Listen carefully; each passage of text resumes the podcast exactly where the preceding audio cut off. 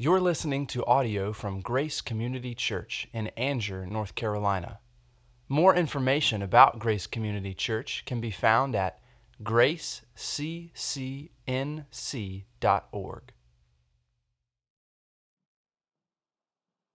What a great morning. What a great looking bunch. What a wonderful group of seniors graduating this week. Thank you so much to parents, youth workers, entire church. Thank you for having such an important role in their lives and for them having such an important role in our lives. Looks like some doctors coming along. Uh, we're going to need them. We surely need, uh, well, we need every single one of them. God puts us all in the right place, doesn't He? Pray for them. Uh, pray for one another as we see what great things the Lord is going to do in our lives. Well, two Sundays ago, we began looking into the book of the Old Testament. It's the Old Testament book of Habakkuk, which was written some ten to fifteen years before the nation of Judah began to suffer at the hands of the Babylonians. The news was not good for the people of Judah. Habakkuk was not written to warn them to turn from their ways before it was too late, but rather Habakkuk was written to help God's people prepare for the judgment that was to come upon the nation. Habakkuk never addressed the people of Judah directly, but he recorded his dialogue with the Lord over the sin in the land.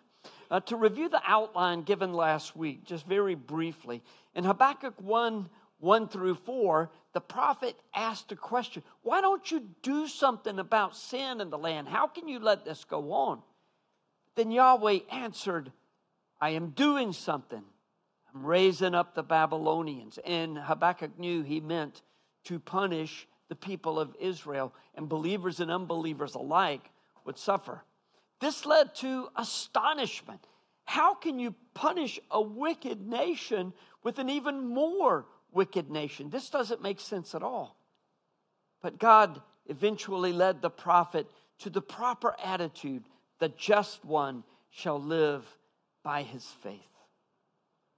Fortunately, last week in our study of Habakkuk, at the very end, we made the turn from the bad news about the nation to instructions for how believers are to prepare for hard times by trusting the Lord, as we have sung about so much today. We have a way to go in, to process all of the implications of this verse, but we will begin by acknowledging that Yahweh contrasted the proud king of Babylon with the humble servant who trusts the Lord in Habakkuk two four. So we're going to be looking at this verse and some of the New Testament uh, companions. Behold, the king of Babylon's soul is puffed up. It is not upright within him, but the righteous shall live by his faith. As we learned last week, the righteous one shall live by his faith is parenthetical, a sort of by the way comment. You're talk, he's talking about the evils of the king of Babylon and the people of Babylon, and then he says, but by the way, The, the just shall live by faith. So, does it amount then to a kind of a throwaway verse? Hardly. It's repeated three times in the New Testament, and it covers three important facets of our redemption in Christ. It's one of the most important verses in the Bible. So, let's begin our time by reading Habakkuk two four, and then all three passages where this verse that is at the very heart of the gospel is repeated in the New Testament. Would you please stand for the reading of God's word? Habakkuk two four. Behold, his soul is puffed up. It is not upright within him, but the righteous shall live by his faith. Romans one, sixteen and seventeen. For I am not ashamed of the gospel, for it is the power of God for salvation to everyone who believes, to the Jew first and also to the Greek. For in it, the righteousness of God is revealed from faith for faith, as it is written, the righteous shall live by faith. Galatians three eleven. Now it is evident that no one is justified before God by the law or by keeping the law, for the righteous shall live by faith. And then Hebrews ten thirty-five to thirty-eight. Therefore, do not throw away your confidence, which has a great reward, for you have need of endurance, so that when you have done the will of God, you may receive what is promised. For yet a little while, and the coming one will come, and will not delay. But my righteous one shall live by faith. The word of God for the people of God. Thank you, and be seated. Now, Habakkuk two four is one of those verses you could read out of context and still understand the intended meaning. The person who is puffed up and full of self-centered desires has no intention of living a life that pleases the Lord. But the one who is righteous, the one who seeks Yahweh, or the one who is being called by the Lord and declared righteous, that one shall live by the faith that has been given to him by the Lord. Okay, you might think that's a little bit of eisegesis. You know what eisegesis is? It's reading something into the text. Exegesis is taking, extracting from the text. This is what we learn from the text. Eisegesis, and it's a it's a very common practice in the church today, is reading into the text something that is not there. And then there's that exegesis that some people, as my professor used to say, want to put into Scripture. Um, the better translation of this is really the righteous one shall live by his faithfulness. And then the Septuagint goes on to say, the righteous one will live by my or Yahweh's faithfulness. The translation of the Hebrew is a little tricky, and don't get hung up. Just know this: the righteous shall live by his faith. Since we know that we are tainted with Adam's sin and we confirm our sinfulness every day, we understand that our faithfulness, what we do in our life for God, is predicated on Yahweh's faithfulness. If God is not faithful, any faith that we have is meaningless. That's why I talk a lot about faith is not faith in, well, you know, just a general sense that everything is going to be okay. Faith needs an object. It has to be the Lord. But unless it comes from Him, our faith is kind of just out there and meaningless. Since a portion of, of Habakkuk two four is repeated three times in the New Testament, we know that it's an important verse. We can also see how important the Old Testament was in the writing of the New Testament. I've often thought when I'm reading through the Bible, wow, time after time after time, verses in the Old Testament are quoted in the New Testament. And as often as not, when it's not a direct quote in the Old Testament, there's an allusion, an implication Uh, of something that has been written in the Old Testament. So I've often thought that the New Testament is simply the Old Testament rewritten in view of the cross. There are many technical points uh, that I've been that I might have made if this were a deep study of Habakkuk two four and the verses where it is repeated in the New Testament, but there's not nearly enough time. Even so, some of those points, without me referring to them, are going to make their way into the message as they already have in this study of Habakkuk. As is always the case from the Old Testament, when we read the, under, uh, the Old Testament, we understand it much better because of the New Testament. Even though the uh, Pharisees, see the, or, or excuse me, I'm, I'm jumping a little bit ahead. Uh, I, I have to, we all have to acknowledge that Jesus' death on the cross and his resurrection changed everything. So, even though the Pharisees and the other religious leaders knew the Old Testament scriptures, Jesus told them that they had missed the entire point, which was him. It was himself. John five, verses thirty-nine through forty. You search the scriptures. You do all these Bible studies.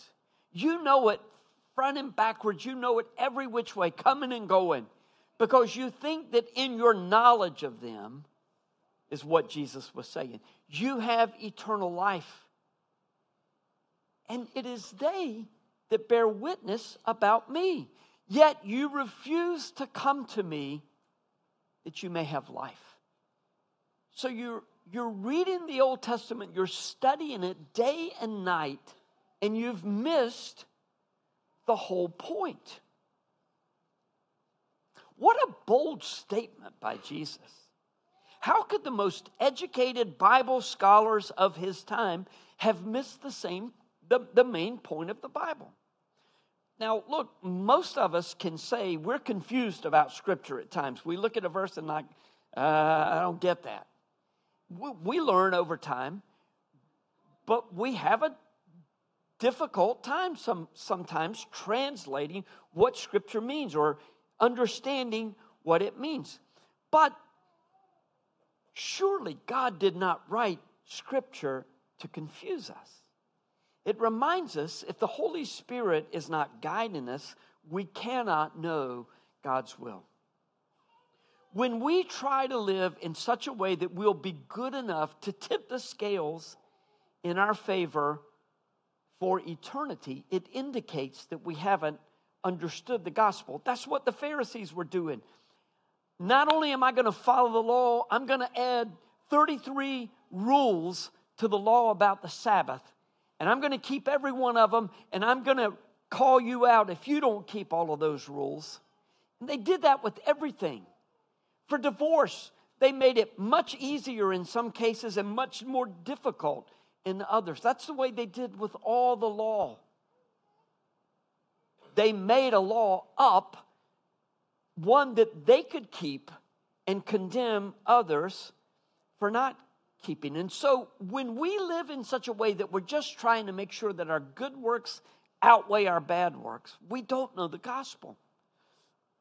All, which is this, although we were hopelessly sinful people who could not ever be good enough to save ourselves, God loved us enough to send his son who kept all the law. He didn't keep the rules, by the way, that the Pharisees had made. And that made them really mad.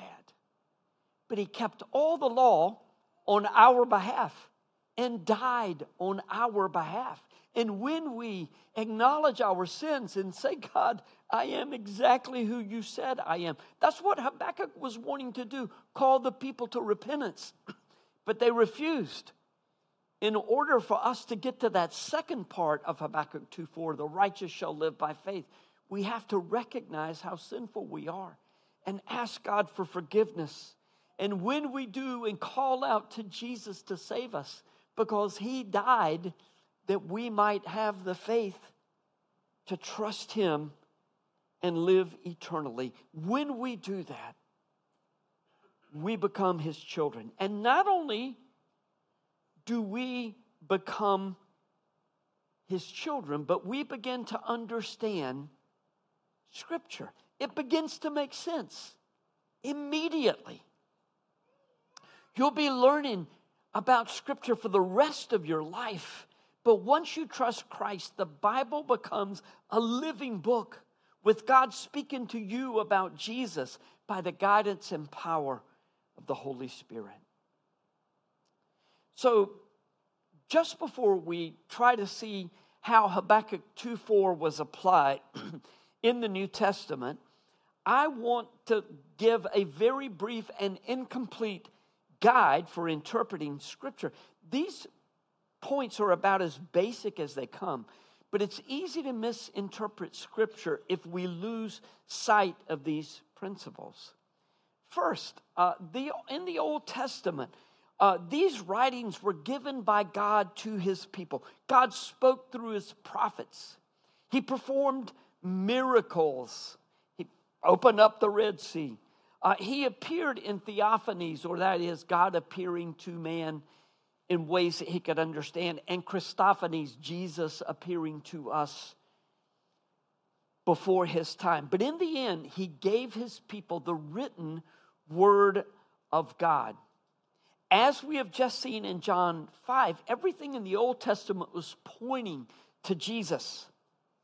The bronze snake in the wilderness, the rock in the wilderness, a great King David in Jerusalem, the babe to be born in Bethlehem, prophesied in Micah five two, the suffering servant of Isaiah, and on we could go. Jesus gave us the key for interpreting the Old Testament. Everything points to him. But Jesus' words can be difficult to understand, although it's true that our greater problem is not understanding Jesus, but obeying Jesus. But what do you make of Jesus' comments such as, the way to go to heaven is to be perfect like your heavenly Father is perfect? And we know we can't be perfect. If you will follow me, Jesus said, the way to be assured of heaven is to sell everything that you have, give it to the poor. If your right eye causes you to sin, gouge it out. You see the challenges with interpreting Jesus' teaching.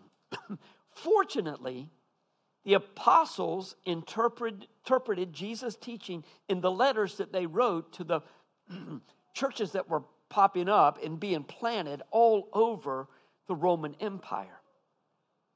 So when you add Jesus' teachings with the apostles' teachings, you begin to understand the Old Testament. It makes a lot more sense. All this was directed and superintended by the Holy Spirit, bringing the people of God, Israel, and the church together through the power of God's word. So please don't think of this that I've just given as a formal presentation of biblical hermeneutics or principles for studying Scripture. That's what hermeneutics is. It, but it's enough to help us connect Habakkuk two four with the New Testament.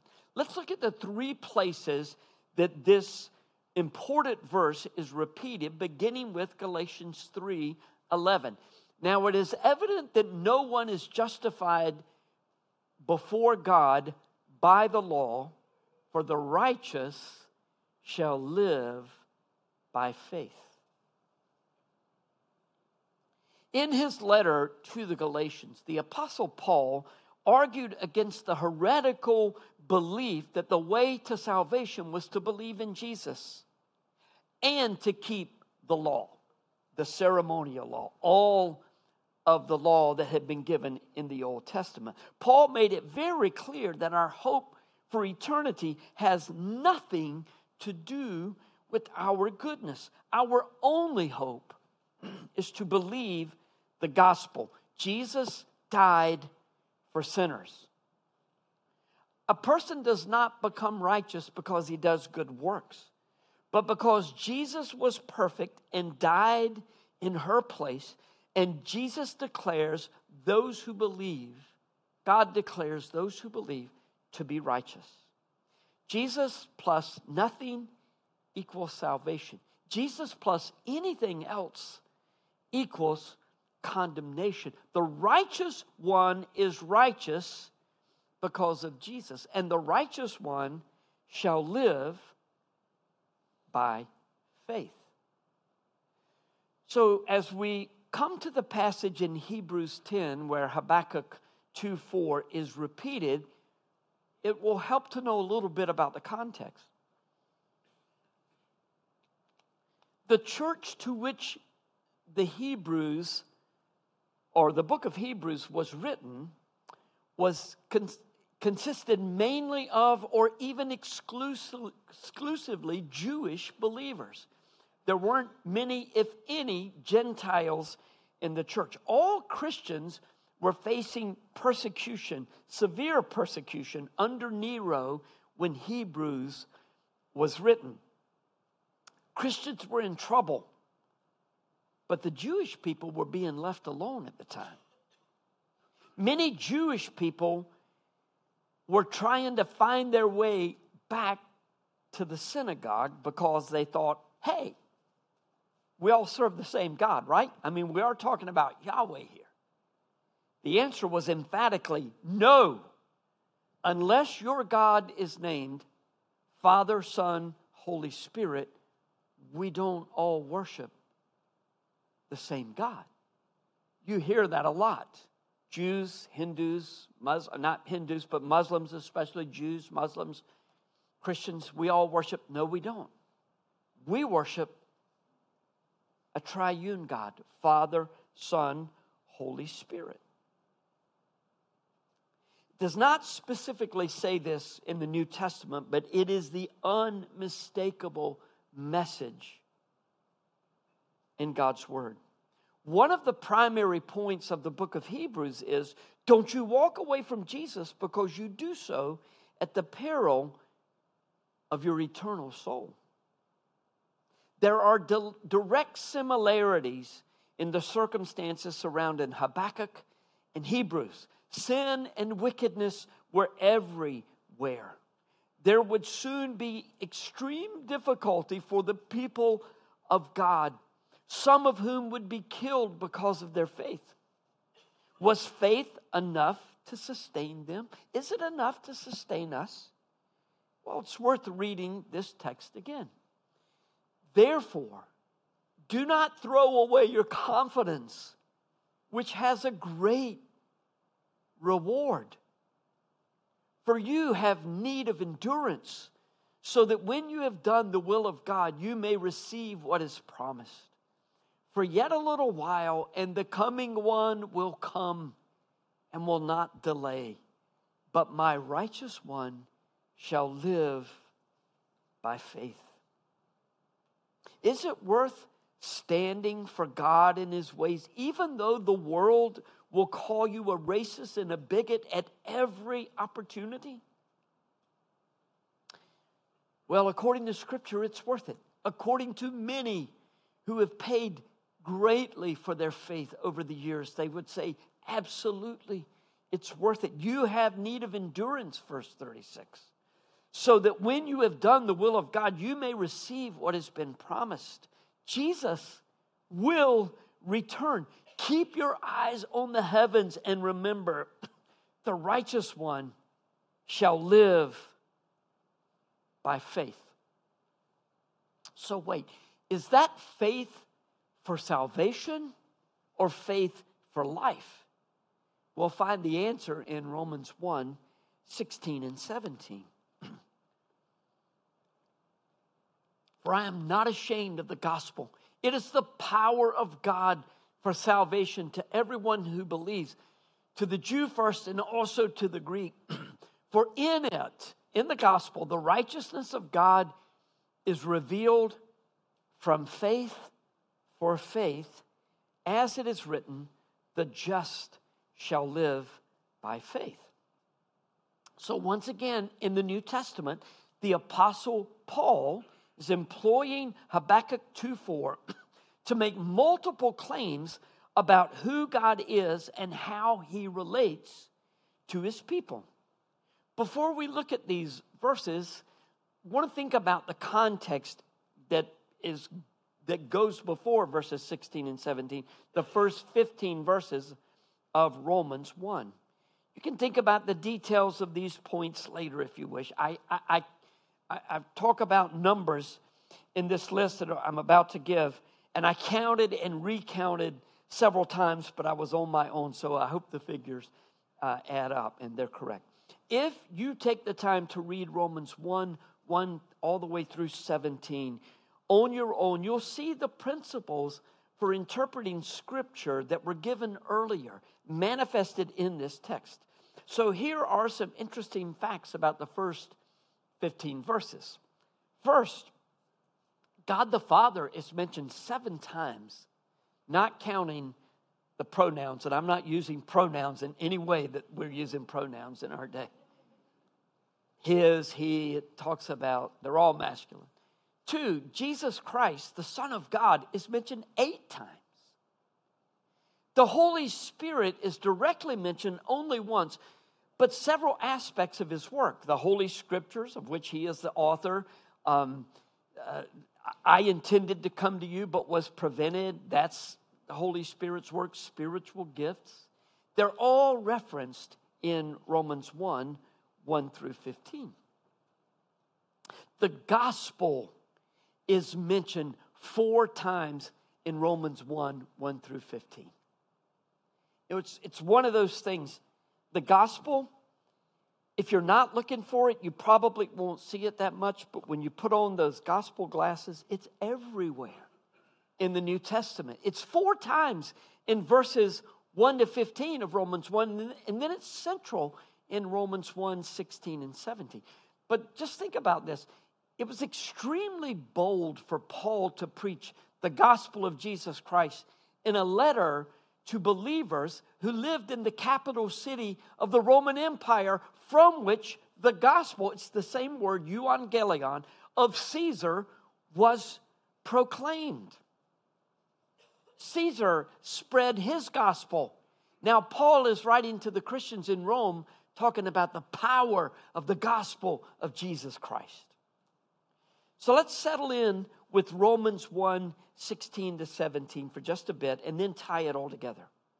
Because we have had so many years of understanding the availability of the gospel to both Jews and Gentiles, we fail to be amazed at the truth that was expressed in verse sixteen, that this good news that Jesus died for sinners is in equal, uh, it's available in equal measure to both Jews and Gentiles. Even though, as Paul is going to say later in Romans, salvation first came to the Jews, and then through the Jews, this blessing was extended to all the nations. Ever since Pentecost, and by the way, today is Pentecost Sunday on the liturgical calendar, but ever since Pentecost, Jews and Gentile believers are made one in Christ, with all barriers removed between those who previously were religious and those who were not religious. It was several years after Pentecost before Gentiles believed, but all the barriers were broken down at the cross, then the resurrection, and then when the Holy Spirit came to begin to build the church. In verse seventeen of Romans one, the full meaning of Habakkuk two four begins to take shape in our thinking and in our hearts. In the gospel, the righteousness of God is revealed from faith for faith. Human righteousness cannot be separated from God's righteousness. Furthermore, the emphasis in the New Testament is that we are only righteous because God declares us righteous. The passive verb in this verse, the, the righteousness of God is revealed to us, indicates that righteousness is not something we can attain. It's not something we can figure out. It is given to us by God. We can only know and understand this by believing his promises, promises that are centered in Jesus Christ. That is the gospel, and it is far more technical in the Greek than it is in the English.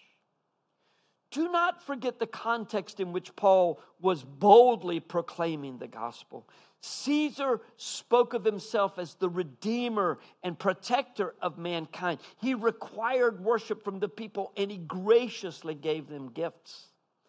For Paul to declare Jesus as the King of Kings, to whom all glory and praise and honor were due, well, those were treasonous words.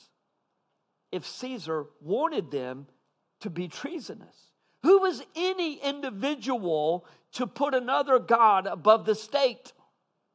Hostility to the gospel has continued all through history, it's always been dangerous for some to declare Jesus is Lord, but it's both our privilege and responsibility. In the early earliest days of the church, Caesar wasn't concerned about some ragtag little group, religious group that was worshiping a crucified Savior of all the ridiculous things that anybody ever heard of. But as news of a resurrected man who was God began to capture imaginations and hearts and the allegiance of the people of the empire, then Rome sat up and took notice. When Romans was written, it was only a matter of time before the persecution uh, of believers would come in earnest. So how were these people to live? By the power of the gospel, the good news that God's righteousness has been declared for all who believe from faith to faith, just like Habakkuk wrote, the just or the righteous shall live by faith. So what does it mean that the righteousness of God is being revealed? You would understand if he just stopped and said to us, but he said from faith to faith. Understand first that this phrase should not be separated from what follows. As it is written, the righteous shall live by faith.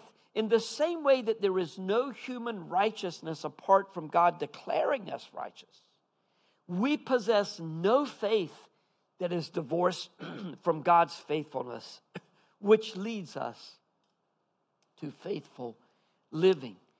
Verse seventeen just doesn't allow us to live any way that we want to live. We are called to be faithful. From faith for faith indicates that we are to live by faith in God's promises from the very beginning of our relationship with him until Jesus returns or we go to be with him, whichever comes first. It is only one side, uh, it's only one of many verses that supports the Reformation doctrine of sola fide, faith alone. So do you suppose Habakkuk two four, being put in the context of Paul's letter to the believers, was a comfort to them? I mean, they're getting ready to face persecution. Is this a comfort to them? Absolutely, it was. By the way, it, it, it indicates, first of all, that we belong to him if he is leading us to trust him in the most difficult of times. Reminds us that we belong to him. But there is also every indication that the church to whom the letter of Hebrews was written was also located in Rome, where we also encountered Habakkuk two four. The writing of Hebrews, though, was written some eight to twelve years after Romans was written, and thus it was much closer to active persecution of believers by the state. In all four verses, all four texts that we have considered today, there is a cost for believing, but our suffering is more than compensated by the Lord according to his ways. You've all already likely considered the cost for following Jesus if you desire to please him with your whole life, as we heard time and again from these seniors today. There is a full-blown effort if you belong to Jesus and are willing to say so, and all of its implications, you're willing to state all its implications. There's a full-blown effort to shame you. You believe the gospel, you're willing to live your life according to God's creation order and by his word, then the world wants you to be ashamed of that. It wants you to be ashamed if you freely proclaim that there is only one way to heaven.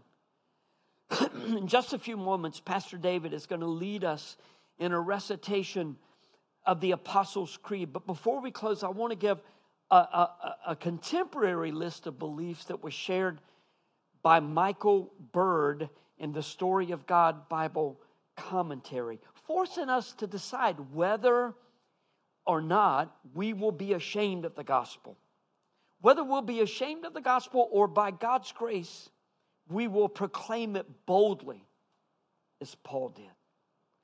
Proclaiming the gospel boldly does not require us to be offensive. The cross is offensive enough.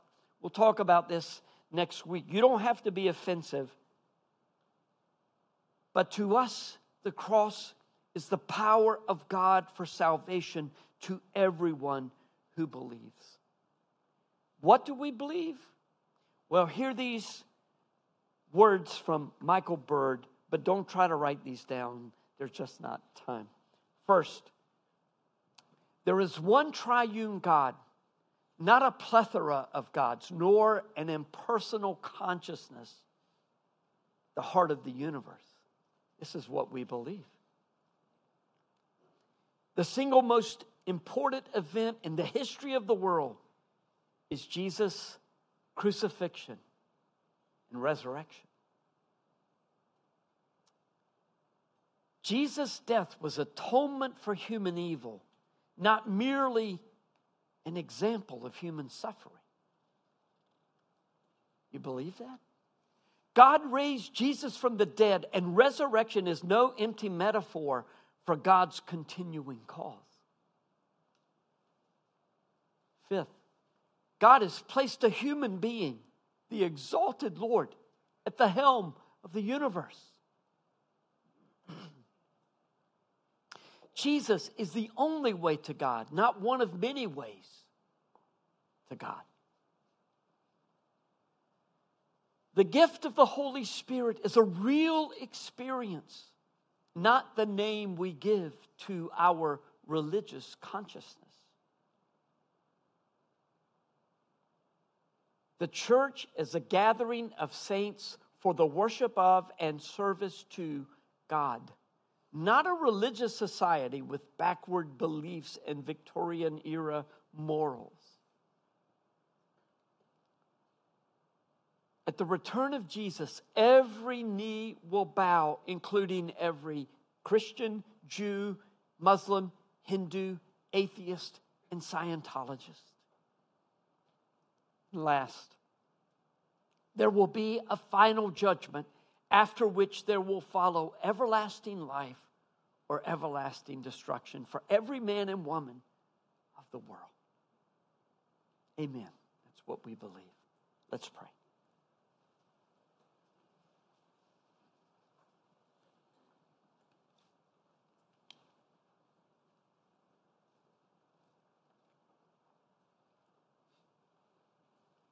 Father, um, it is not easy to live by faith when the world is not only in front of our eyes, it fills our eyes and our ears and our minds all the time unless we intentionally take time to be silent and to follow you. Lord, as we sit at your feet and hear your word, may we believe and live according to the scripture, the righteous shall live by faith. Amen. Would you stand and confess with me?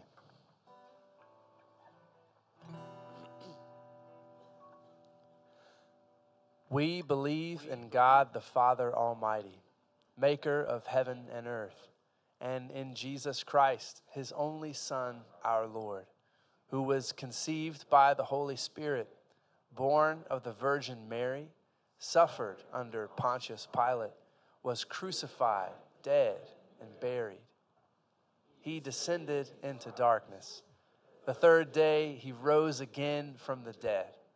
He ascended into heaven and sits at the right hand of God, the Father Almighty. From there he shall come to judge the living and the dead. We believe in the Holy Spirit, the Holy Catholic Church, the communion of saints, the forgiveness of sins, the resurrection of the body, and the life everlasting. Amen. Thank you for listening to audio from Grace Community Church, located in North Carolina. Feel free to make copies of this audio content to share with others, but please do not charge for those copies or alter the content in any way without permission. For more information about Grace Community Church, go to grace c c n c dot org.